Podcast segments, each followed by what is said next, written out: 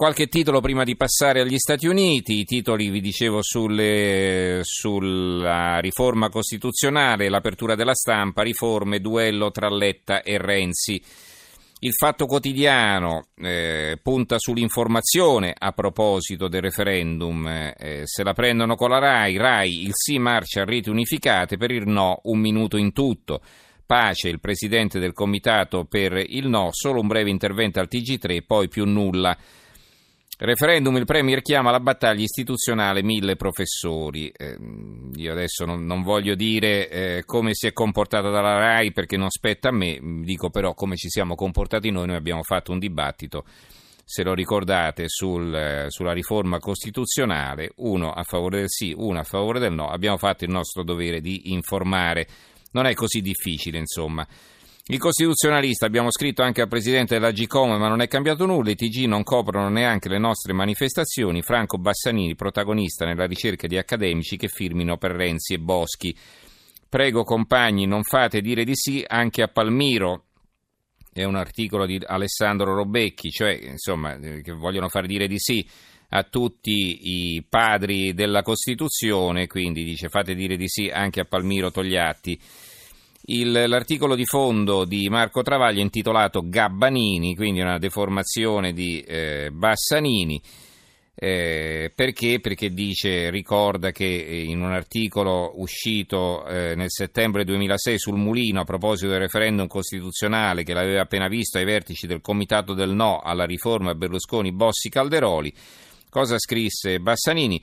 Un saggio che senza la data sarebbe perfetto per il Comitato del No alla schiforma Renzi-Boschi-Verdini. Dopo la vittoria schiacciante dei No, Bassanini parlava infatti di svolta, come dopo i referendum sul divorzio e sul maggioritario, aperte virgolette, uno di quei referendum che lasciano un segno e impongono una discontinuità nella storia politica, con buona pace dei Gattopardi, già all'opera per ridimensionarne la portata, chiuse virgolette.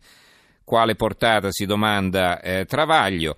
Il definitivo e irreversibile, aperte virgolette, rifiuto di riforme non condivise incoerenti con i principi e i valori fondamentali della Costituzione. Salviamo la Costituzione, aggiornarla, non demorirla. Con Amato, Fassino, Rotelli, Bertinotti, Veltroni e Prodi, autori di un ruvido intervento, no alla dittatura del Premier. Cosa vorrebbe far notare Travaglio? Che all'epoca parlavano così, adesso hanno cambiato completamente idea. Poi il manifesto. Renzi trucca la lista e Lampi risponde più impegno per il no, eh, il presidente salta il suo appello di giuristi, in realtà firmano, eh, firmato da economisti e filosofi, i partigiani non arretrano, il presidente della vigilanza RAI promette attenzione al pluralismo ma al momento buono si distrae mentre il sì al referendum occupa il piccolo schermo, è un'analisi di Gian Domenico Crapis. E poi il vademecum che uscirà domani, quindi giovedì, trenta ragioni per fermare la riforma costituzionale, le falsificazioni del governo svelate punta per punta a cura del Comitato Nazionale per il No al referendum. Questo vediamo sul manifesto. Sull'opinione, informazione renziana, emergenza democratica, cresce il coro di chi denuncia l'occupazione sistematica del mondo dell'informazione pubblica e privata da parte del Premier e chiede che durante la campagna del referendum non si debba ascoltare solo la voce del regime. Eh, c'era un articolo anche sull'Unità, ma ora non me lo ritrovo, chiedo scusa, vi leggo questo corsivo intanto su Italia Oggi, eh, non firmato, il diritto e rovescio attribuibile al direttore Magnaschi. Eh, un mio zio partigiano è stato assassinato dalle camicie nere, considero la Resistenza una pagina di cui andare fiero, ho sempre votato per partiti che non avessero obiettivi totalitari e il P C e l'M S I li avevano entrambi gli ideali totalitari. Ritengo tuttavia che l'A N P I, l'Associazione Nazionale Partigiani d'Italia, non sia un'organizzazione sovrannaturale, dissentendo dalla quale si commette un'eresia, come tenta di farci capire Bersani.